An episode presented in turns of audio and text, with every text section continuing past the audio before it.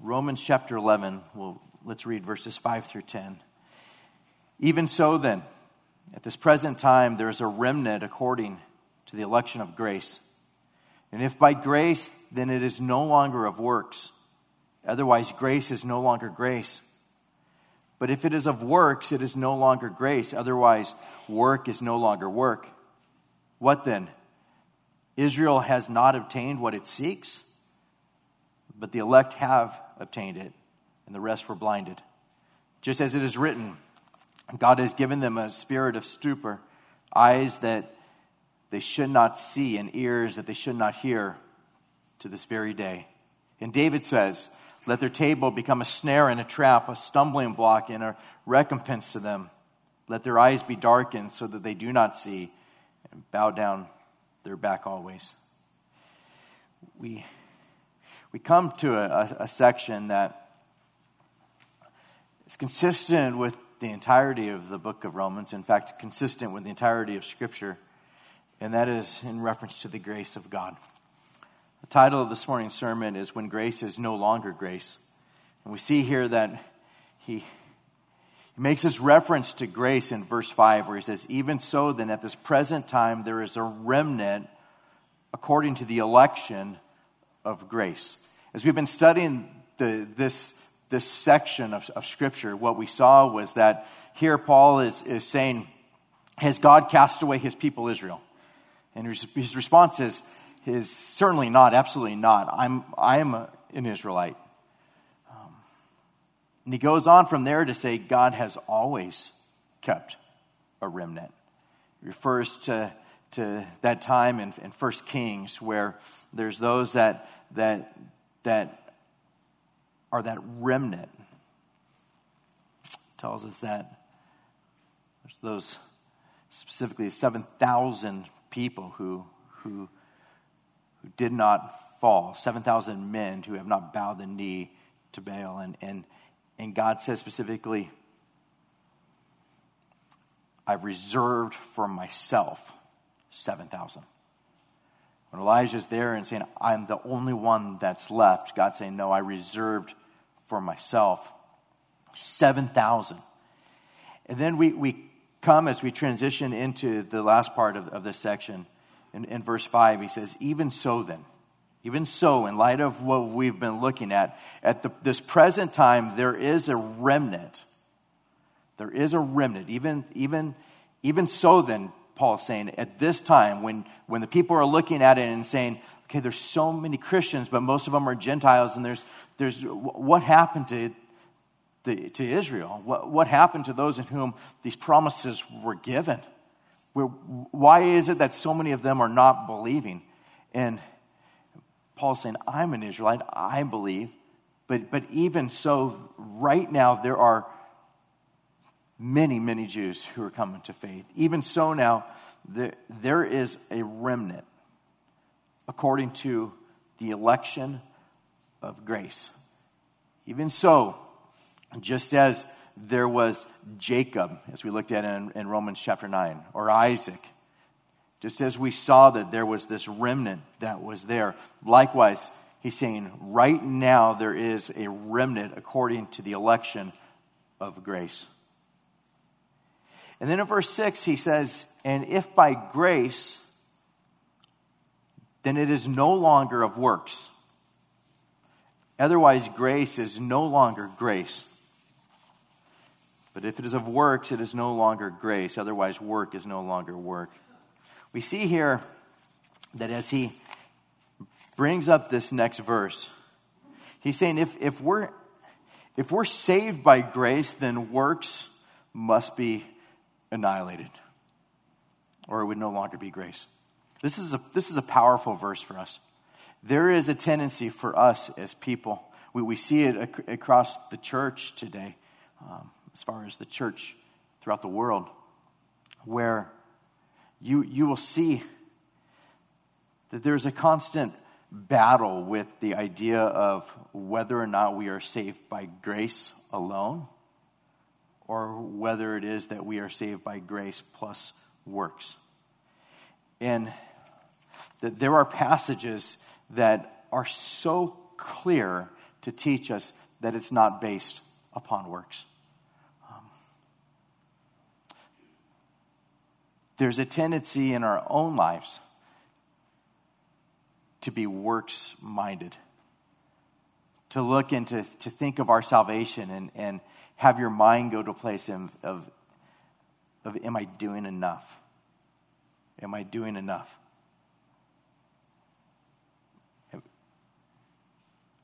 I look at my life and there's, I know God died for me, but I have to, I got to do my part too. Am I, am I doing enough?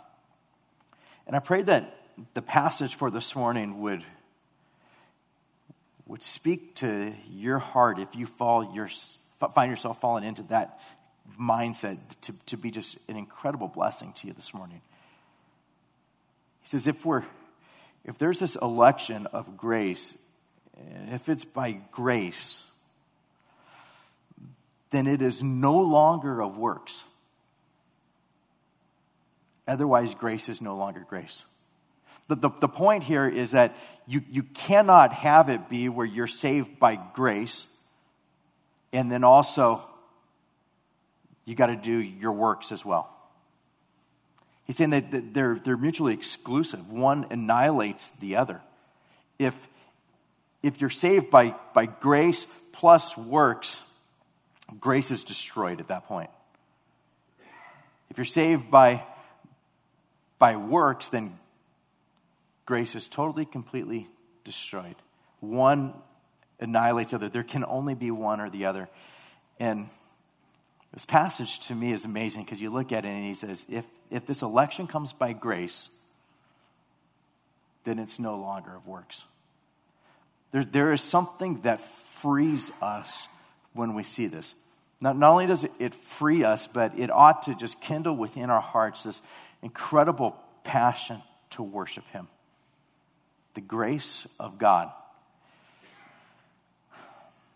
The grace of God is, is a subject in which we have seen it all throughout this particular book, but more so all throughout Scripture grace of God is, is a subject in which um, I pray that all of us would love. I, I remember a professor of mine who said that he, he was in a, in a more liberal denomination, and, and he would say, like, people refer to me all the time as, well, you're a, you're a grace man. You're, you're just, you're, I mean, if we had to categorize you, you're, you're just you're, you're all about grace. You're a grace man. And I remember him just talking about it, just saying, like, that, that is like the greatest compliment. They, they say it as, as if I'm just so narrow and I'm, I'm not about works at all.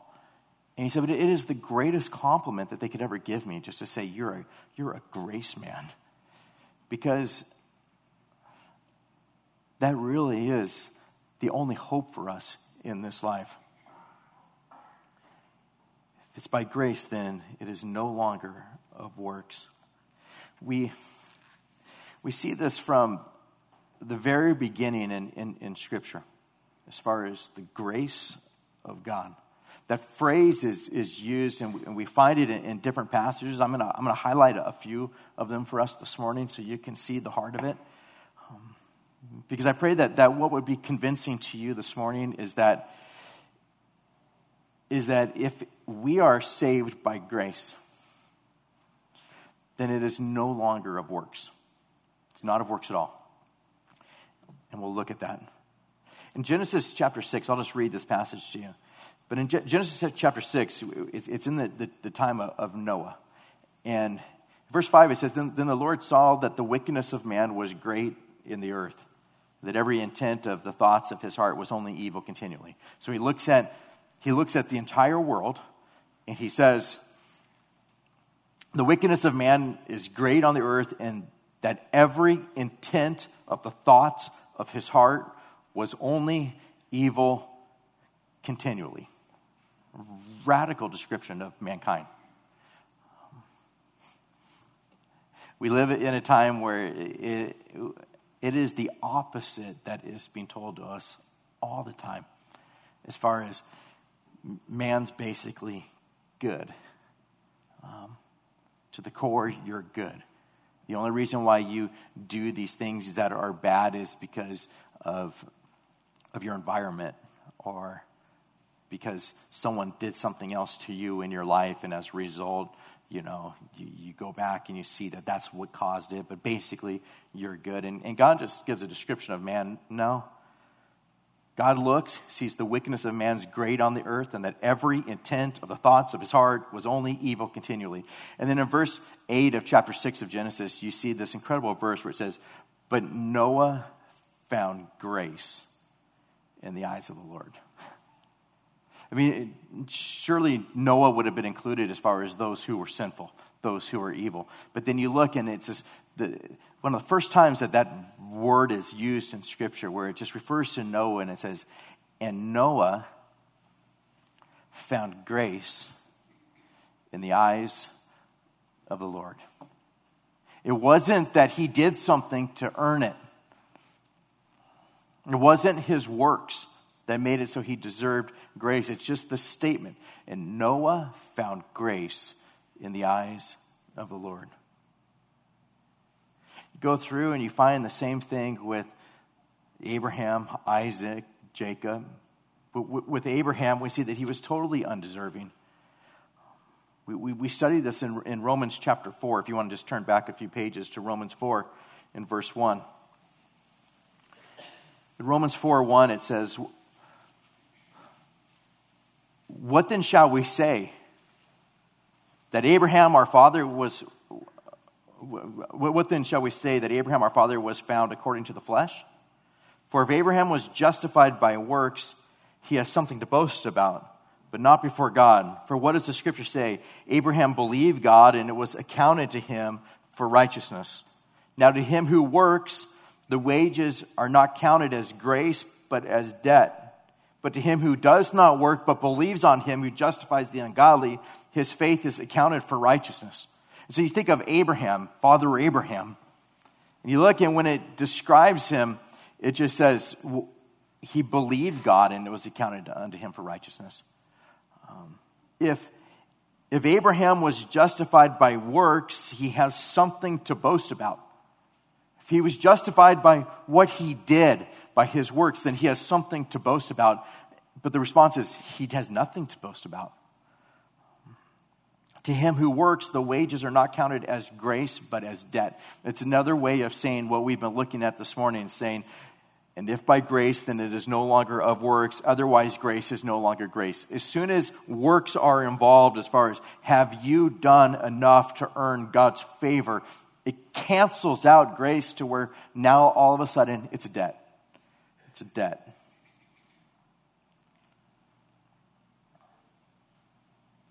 Isaac did nothing to deserve God's favor. Jacob was a schemer, and yet he found grace in the eyes of the Lord. Turn with me for a brief moment to, to Exodus chapter 33. Let's look at Moses.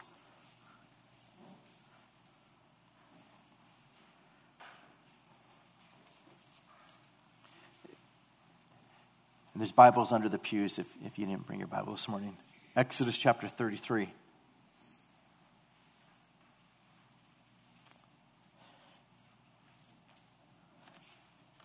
Moses says to the Lord, See, uh, I'm sorry, in verse 12, Exodus 33 12. Moses, then Moses says to the Lord, See, you, you say to me, Bring up this people, but you have not let me know whom you will send with me. Yet you have said, I know you by name, and you have also found grace in my sight. Now therefore I pray, if I if I found grace in your sight, show me now your way, that I may know you and that I may find grace in your sight and consider that this nation is your people. Here's Moses, and he's just saying, I just I want to know for sure that, that I have found grace in your sight. More than anything, I just, I just I want to know that I'm in grace. I want to know that, I've, that, you, that you found favor, that there is grace that's being poured upon me. You've asked me to do something, but I need to know, I need to know that I'm in a place where I'm just covered by grace. That idea of the grace of God. Look at, at verse 17. So the Lord says to Moses, I will also do this thing that you have spoken for you have found grace in my sight, and I know you by name. And he said, Moses says, Please, please show me your glory. And then God says, I will make all my goodness pass before you, and I'll proclaim the name of the Lord before you. And I'll be gracious to whom I will be gracious, and I will have compassion on whom I will have compassion.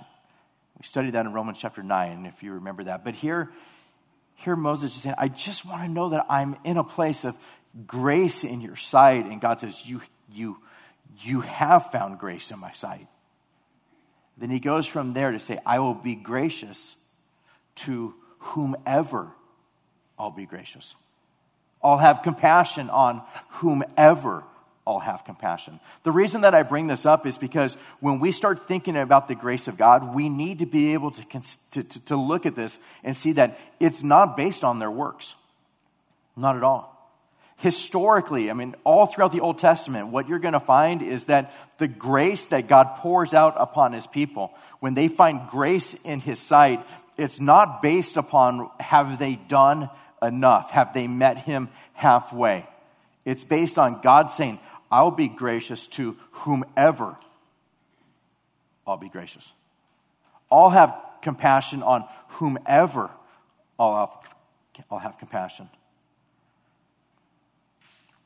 It's always undeserved. Grace is a sovereign grace. It's always undeserved, always given freely to those who did not do anything to merit it, but who rather deserved wrath and condemnation. It's always like that. If we're going to define grace, it's a sovereign grace that's always undeserved, given freely to those who did not do anything to merit it, but who rather deserved wrath and condemnation. That is the best definition I could give you of grace. It's God showing grace sovereignly in an unmerited fashion to you who deserve condemnation, to me who deserved condemnation. Look at Exodus 34, beginning in, in verse 5. It says here in Exodus 34, verse 5 Now the Lord descended, to, eh, descended in the cloud and stood with him there and proclaimed the name of the Lord. And the Lord passed before him and proclaimed, The Lord, the Lord God, merciful and gracious long suffering and abounding in goodness and truth, keeping mercy for thousands, forgiving iniquity and transgression and sin, and by no means clearing the guilty, visiting the iniquity of the fathers upon the children and the children's children to the third and fourth generation. So Moses made haste and he bowed his head towards the earth and he worshiped. And then he said, If now I have found grace in your sight, O Lord, let my Lord, I pray, go among us, even though we are a stiff necked people.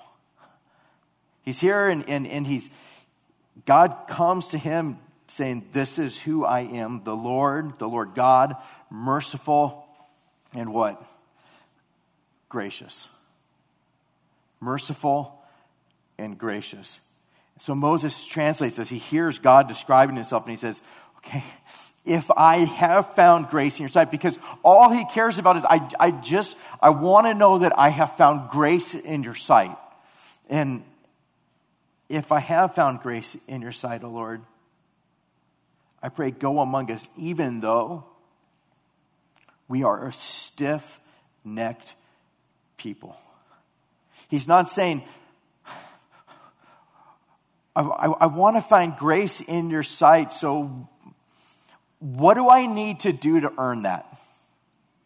It's not that at all. He said, I just, I want to know that I found grace in your sight, even though we're a stiff necked people, even though we are sinners. All, all I need to know is that I have found grace in your sight. And you see this throughout not only do, you find this with Noah or, or Abraham or Isaac or Jacob or Moses? But you see it towards the entire nation of Israel where they find grace in the sight of the Lord, not because of what they have done, but because God says, I'll be gracious to whomever I'll be gracious. It's unmerited. It's grace that's given to us, not based upon works, because if it was based upon works, it would cancel out grace. But it's solely and completely an act of God.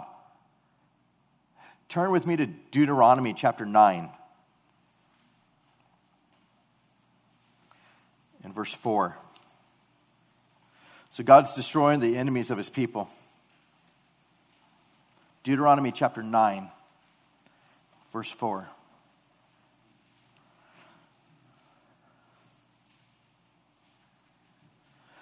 Um, here, Deuteronomy 9 4 it says, Do not think in your heart, after the Lord your God has cast them out before you, saying, Because of my righteousness, the Lord has brought me in to possess this land. But it is because of the wickedness of these nations that the Lord is driving them out from before you. It is not because of your righteousness or the uprightness of your heart that you go in to possess their land, but because of the wickedness of these nations that the Lord your God drives them out from before you, and that they may fulfill the word which the Lord swore to your fathers, to Abraham, to Isaac, and to Jacob. Therefore, understand that the Lord your God is not giving you this good land to possess because of your righteousness, for you are a stiff necked people. Here he's referring to the whole nation and just looking at it, saying, like, don't, don't think in your heart that it's because of my righteousness that the Lord has brought me in to possess the land. Don't do it. Don't ever look at yourself and say, it's, it's because of me. It's because of what I've done. He says, don't, don't think in your heart it's because of me. It's because of what I've done. It's because of my righteousness. It's because of my ability to offer something to God. Don't think that it's merited. Don't think that when I come in and I do this, do not say in your heart it's because of my righteousness. He says, no, it, it is because I made promises to Abraham and to Isaac and to Jacob.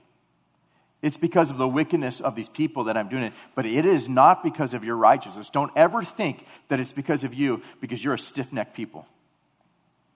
And you look at this and you just see it consistent where God says, I'm going to bless you. I'm going to do this for you. But don't ever say, don't ever think in your heart, it's because of me. It's because of what I've done.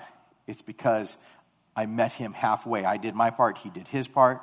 Don't ever look at the cross and say, God did his part, but now what works can I muster up to make it so I earn my salvation? Because as soon as your mindset goes to the works, it cancels out grace. I, I think that if we can understand this, we will. We will say that word in a different way with a it, it will be saturated with just biblical thinking when you look at grace.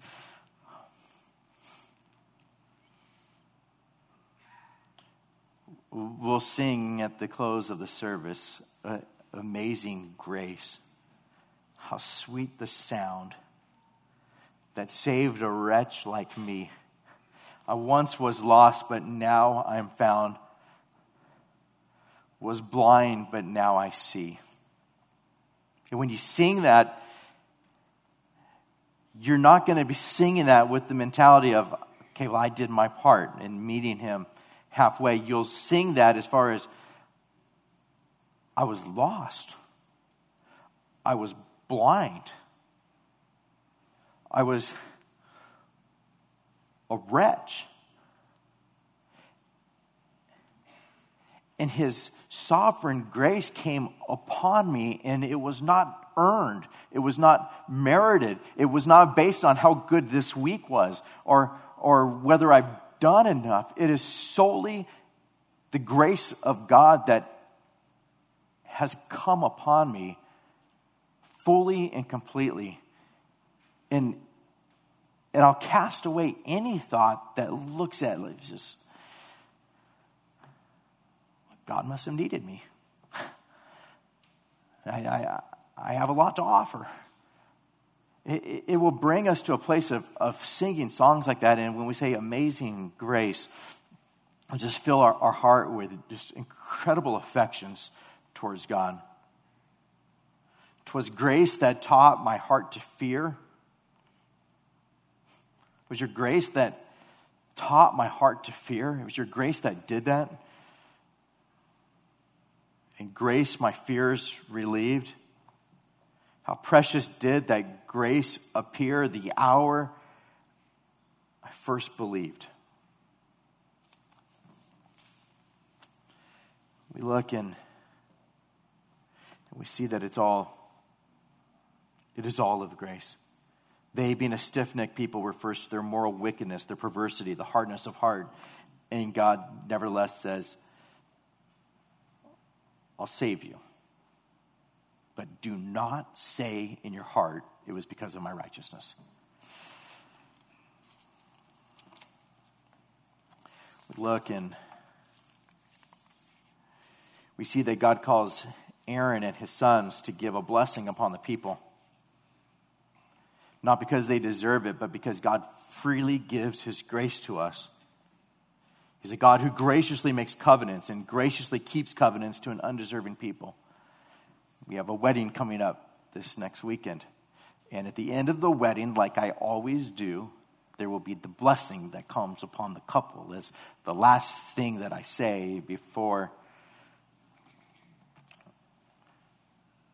they kiss the bride. And it comes from Numbers chapter 6, where it says, The Lord bless you and keep you.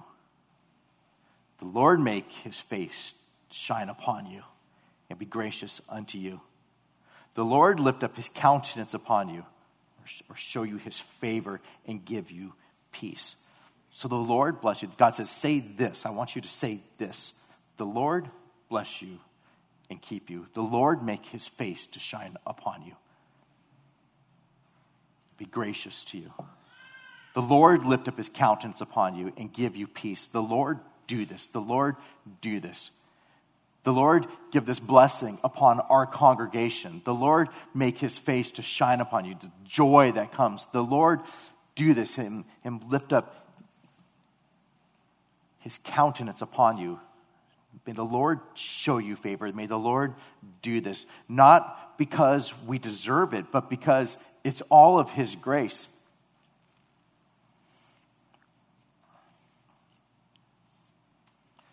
David was not saved by his works.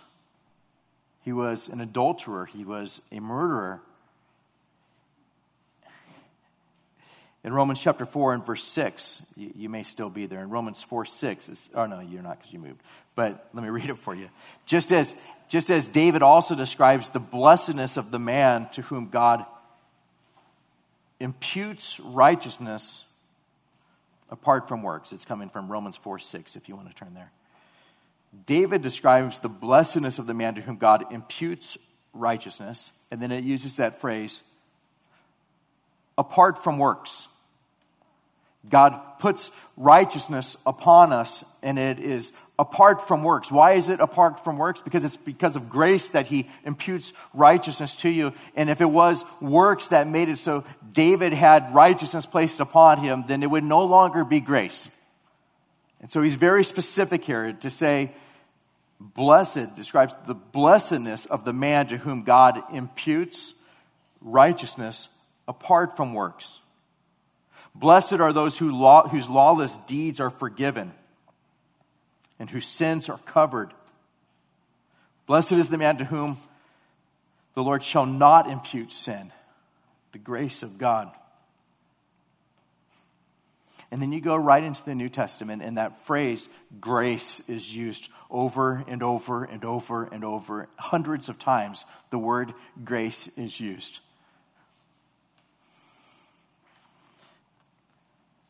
In Acts chapter 11, in verse 21, it's referring to this great number of people who believed and turned to the Lord. This great number of people in Acts chapter 11 that are coming to Christ. It says, And the hand of the Lord was with them, and a great number believed and turned to the Lord. And then the news of this came to the church in Jerusalem, and they sent out Barnabas to go as far as Antioch. And when he came and had seen the grace of God, when it refers to these people getting saved, all of these people who, who turn to the Lord, Barnabas is going and, and the Holy Spirit inspired the writer to say, Barnabas came as far as Antioch, and when he came, he had seen the grace of God. Referring to these people became believers. How did they become believers? Barnabas came and he saw, and what did he see? He saw the grace of God. He just saw the grace of God. It wasn't, he saw people who were really trying hard. He simply went and he saw the grace of God. In Acts 18, it's referring to, in verse 27, it refers to those who had believed through grace. The, the words used over and over again in reference to how did they believe? They believed through grace. It wasn't based on works, it wasn't based on what they did, because if it was, it would no longer be grace. But they believed through grace. Frequently, the gospel is referred to as the grace of God. It just is used as the same. They, in, in, in Acts 20, for example, Paul is saying, None of these things move me, nor do I count my life dear to myself, so that I may finish the race with joy in the ministry which I received from the Lord Jesus to testify to the gospel of the grace of God to testify to the gospel of the grace of God. It's and you'll find it over and over again when it's referring to the gospel, it's just referring to the grace of God. It's, it's amazing when you look at it because you, you, you see it where Paul is emphasizing so much in our passage before us this morning that it's grace that causes us to be saved. It's grace. It's not works. If it was works, then grace would be canceled out. It's all grace. And then you go through and you look and it's just grace, grace, grace, grace, covered with grace, the gospel of grace. It's all of grace. The grace of God is foundational to every aspect of our salvation. Why did God the Father send his only Son? Grace. It was grace. It wasn't because he looked on us and saw us and we just, we were really trying hard. Why did he send his son? Grace. Why did Christ fulfill all righteousness for us? Grace. Why did Christ die in our place? Grace. How can we know with certainty that we'll be preserved in heaven for all eternity? Grace. You're never going to look and have assurance of salvation and, and, and be in a place of, of man, I, I, I know that I'll be able to spend all eternity with him because I can keep this thing. I'm able to do it. I'm, I'm, I'm, I'm one of those people just, I, when I start something, I finish it. It'll never work. When you start thinking about how is it that I'm cons- going to be preserved to the very end, we have to come to a place of the only way that that could ever happen is grace. Prone to wander. Lord, I know it. Prone to leave the God I love. We're prone to wander. We need grace. the sweetness of the grace of God. We read in Scripture where sin abounded, grace abounded much more. Or we've been predestined to adoption to the praise of His glorious grace. We've been redeemed, purchased, we've received forgiveness of sins according to the riches of what, Scripture says?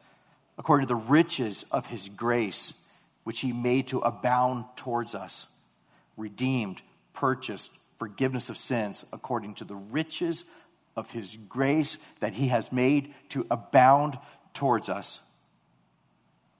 For all the coming ages, we're told that he will show the exceeding riches of his grace. We're told you're not under the law, but under grace. We're told you're justified freely by what? His grace.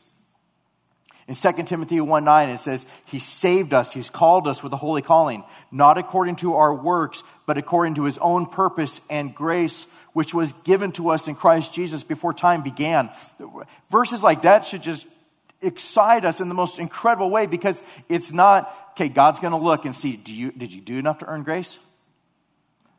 Because you look and God just says, no, He, he saved us, He called us with a holy calling, not according to our works. Because if it was according to our works, it would cancel out grace, as we see here in Romans chapter 11. It's not according to our works, but grace. And he says it's according to his own purpose, sovereign grace, his own purpose and grace, in which was given to us in Christ Jesus before time began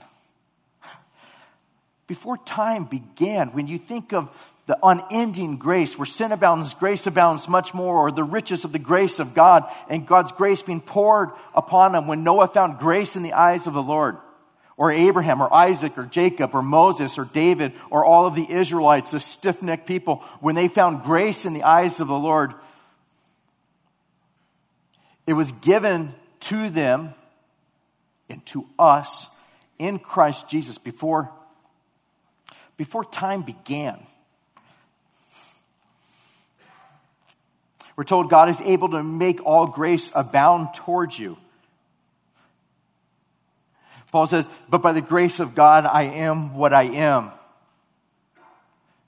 We're told we have different gifts according to the grace that's given to us. Even the way that we function as a church, you, you function as a church because we're told you have different gifts that, is, that have been given to you according to the grace that's given to you. God's grace. God graciously has bestowed gifts upon each member of our church. It's all of grace. I mean, from before time began to God preserving you, a stiff necked people, to God bringing you to salvation as you heard the gospel and through hearing you believed. Holy Spirit regenerating your heart, saving you, causing you to be a new creation in Christ. It's all it's all grace.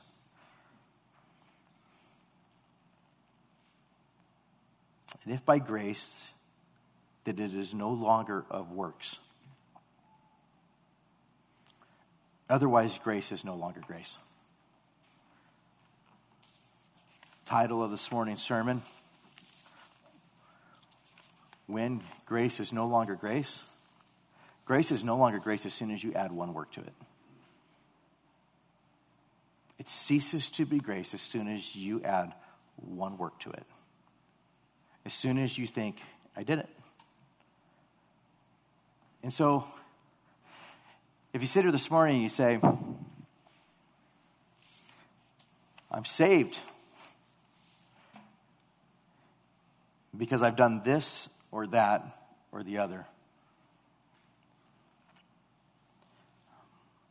You've canceled out grace. I was reading in a commentary by Hoekema. He says it's possible to be faithful in works, but never come to repentance. It was possible for the Jews to perform all their duties or all their religious duties, and they were duties, without being brokenhearted over sin. Still more, it was possible in that way of living to keep the whole law and in, in the external sense while ignoring the weightier things of the law, namely mercy, truth, and justice. And then he says this is still possible. It's possible to be faithful in church attendance, in giving to the poor, and in all kinds of good works, and to be an abomination in the sight of God.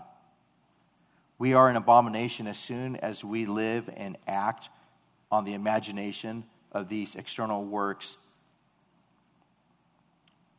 Um, have anything, think that they have anything to do with our righteousness before God. If we do seek righteousness in this way, it will be said of us, as it was said of Israel, you seek for which you do not find.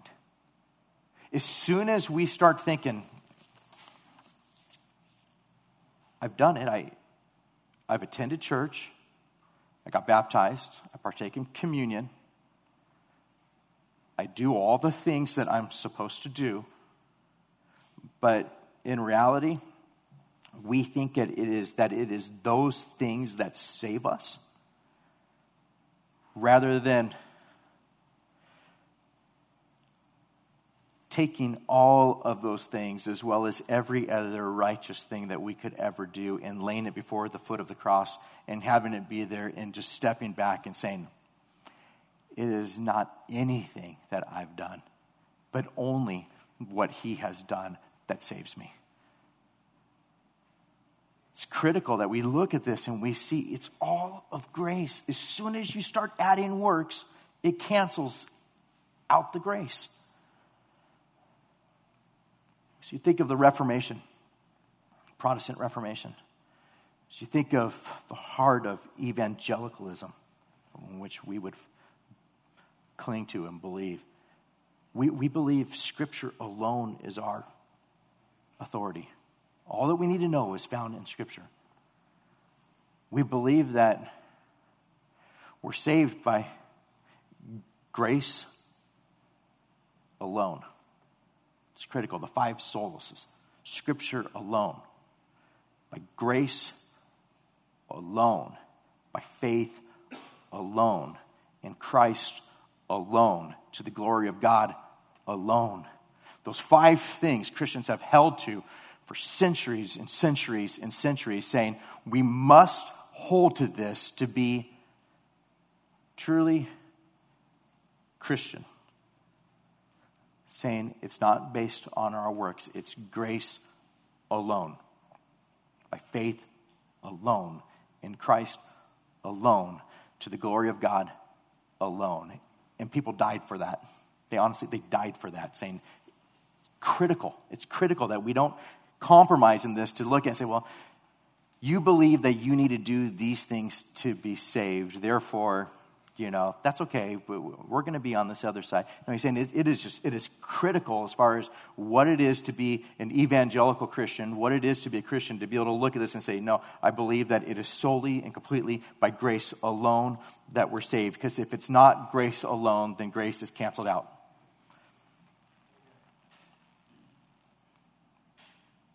For saved by grace, works must be annihilated.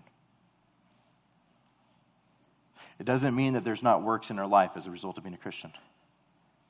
But the idea that comes into your mind that it is those works that save you, it must be annihilated.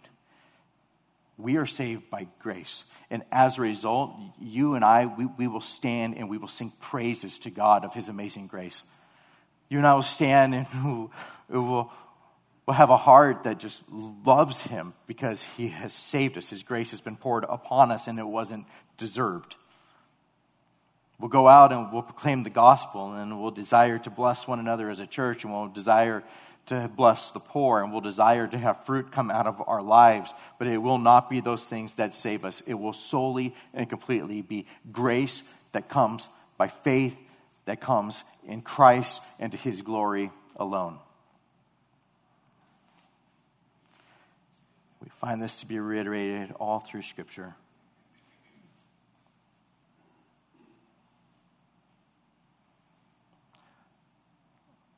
Lastly, I'll close with this. In Galatians 2:21, Paul says, "I do not set aside the grace of God. For if righteousness comes through the law, then Christ died in vain."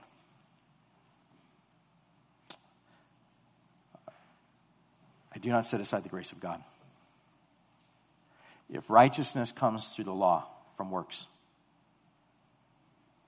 then Christ died in vain. It cancels it out. So when we emphasize here at our church uh, through the preaching of God's word and go through and look at it that you are saved by grace alone,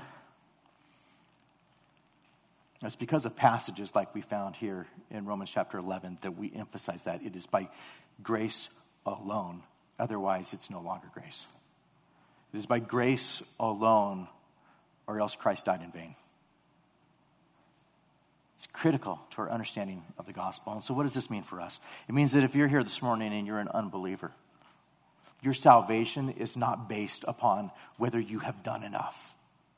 You're not on a performance treadmill of just trying to do enough. Can I earn my way to heaven? It's solely in the work of Christ Jesus on the cross and through faith in Him, looking at Him and saying, You took all my sins upon yourself. You paid the price for every sin I've ever committed or ever will commit. And through faith in you, believing in you, I'm saved. Your righteousness comes upon me, and it's not based on my works. It's only by grace. It's only because you, sovereign God, have looked upon me, and I have found grace in your sight, and your Holy Spirit drew me, and I believed in you, and you've changed me radically. I sat there in church on the last Sunday of August 2013, and it was on that day in which your Holy Spirit so sweetly came upon me and said, Stop running and just take everything you've done and put it at the foot of the cross and just hope totally and completely and solely in me for your salvation, and you will find that grace is sufficient for you. It's all we need for salvation. And for us who are believers this morning, it is that in which we rest, and it is that in which we hope, and it is that in which stirs affections into our hearts that makes us adore Him. We adore Him, not because we've done anything to deserve Him, but because His grace has just been abundantly poured upon us. It abounds towards us. Amazing grace. How sweet the sound that saved a wretch like me. Let's pray together. Lord Jesus, we love grace. We love it. It's totally undeserved. And yet, as believers here this morning, we have found grace in the eyes of the Lord. I pray that this doctrine would be precious to us here this morning. Precious to us. I, I pray that when our minds go to, did I do this or have I done enough? Have I done enough? That this verse would come into our, our minds that, that grace would cease to be grace if works are added. May we only hope in grace, salvation that comes freely through faith in the work of Christ upon the cross. And may we find ourselves overwhelmed with joy and adoration towards our Savior. And Lord Jesus, I pray that today might be the day of salvation to someone here in our church this morning who takes all of the things that they've ever done and just puts them at the foot of the cross and hopes solely and entirely in you, Lord, and in your grace. May we worship you now as a result of that. It may come from hearts that are overwhelmed with the gift in which we've received. We pray this in Jesus' name.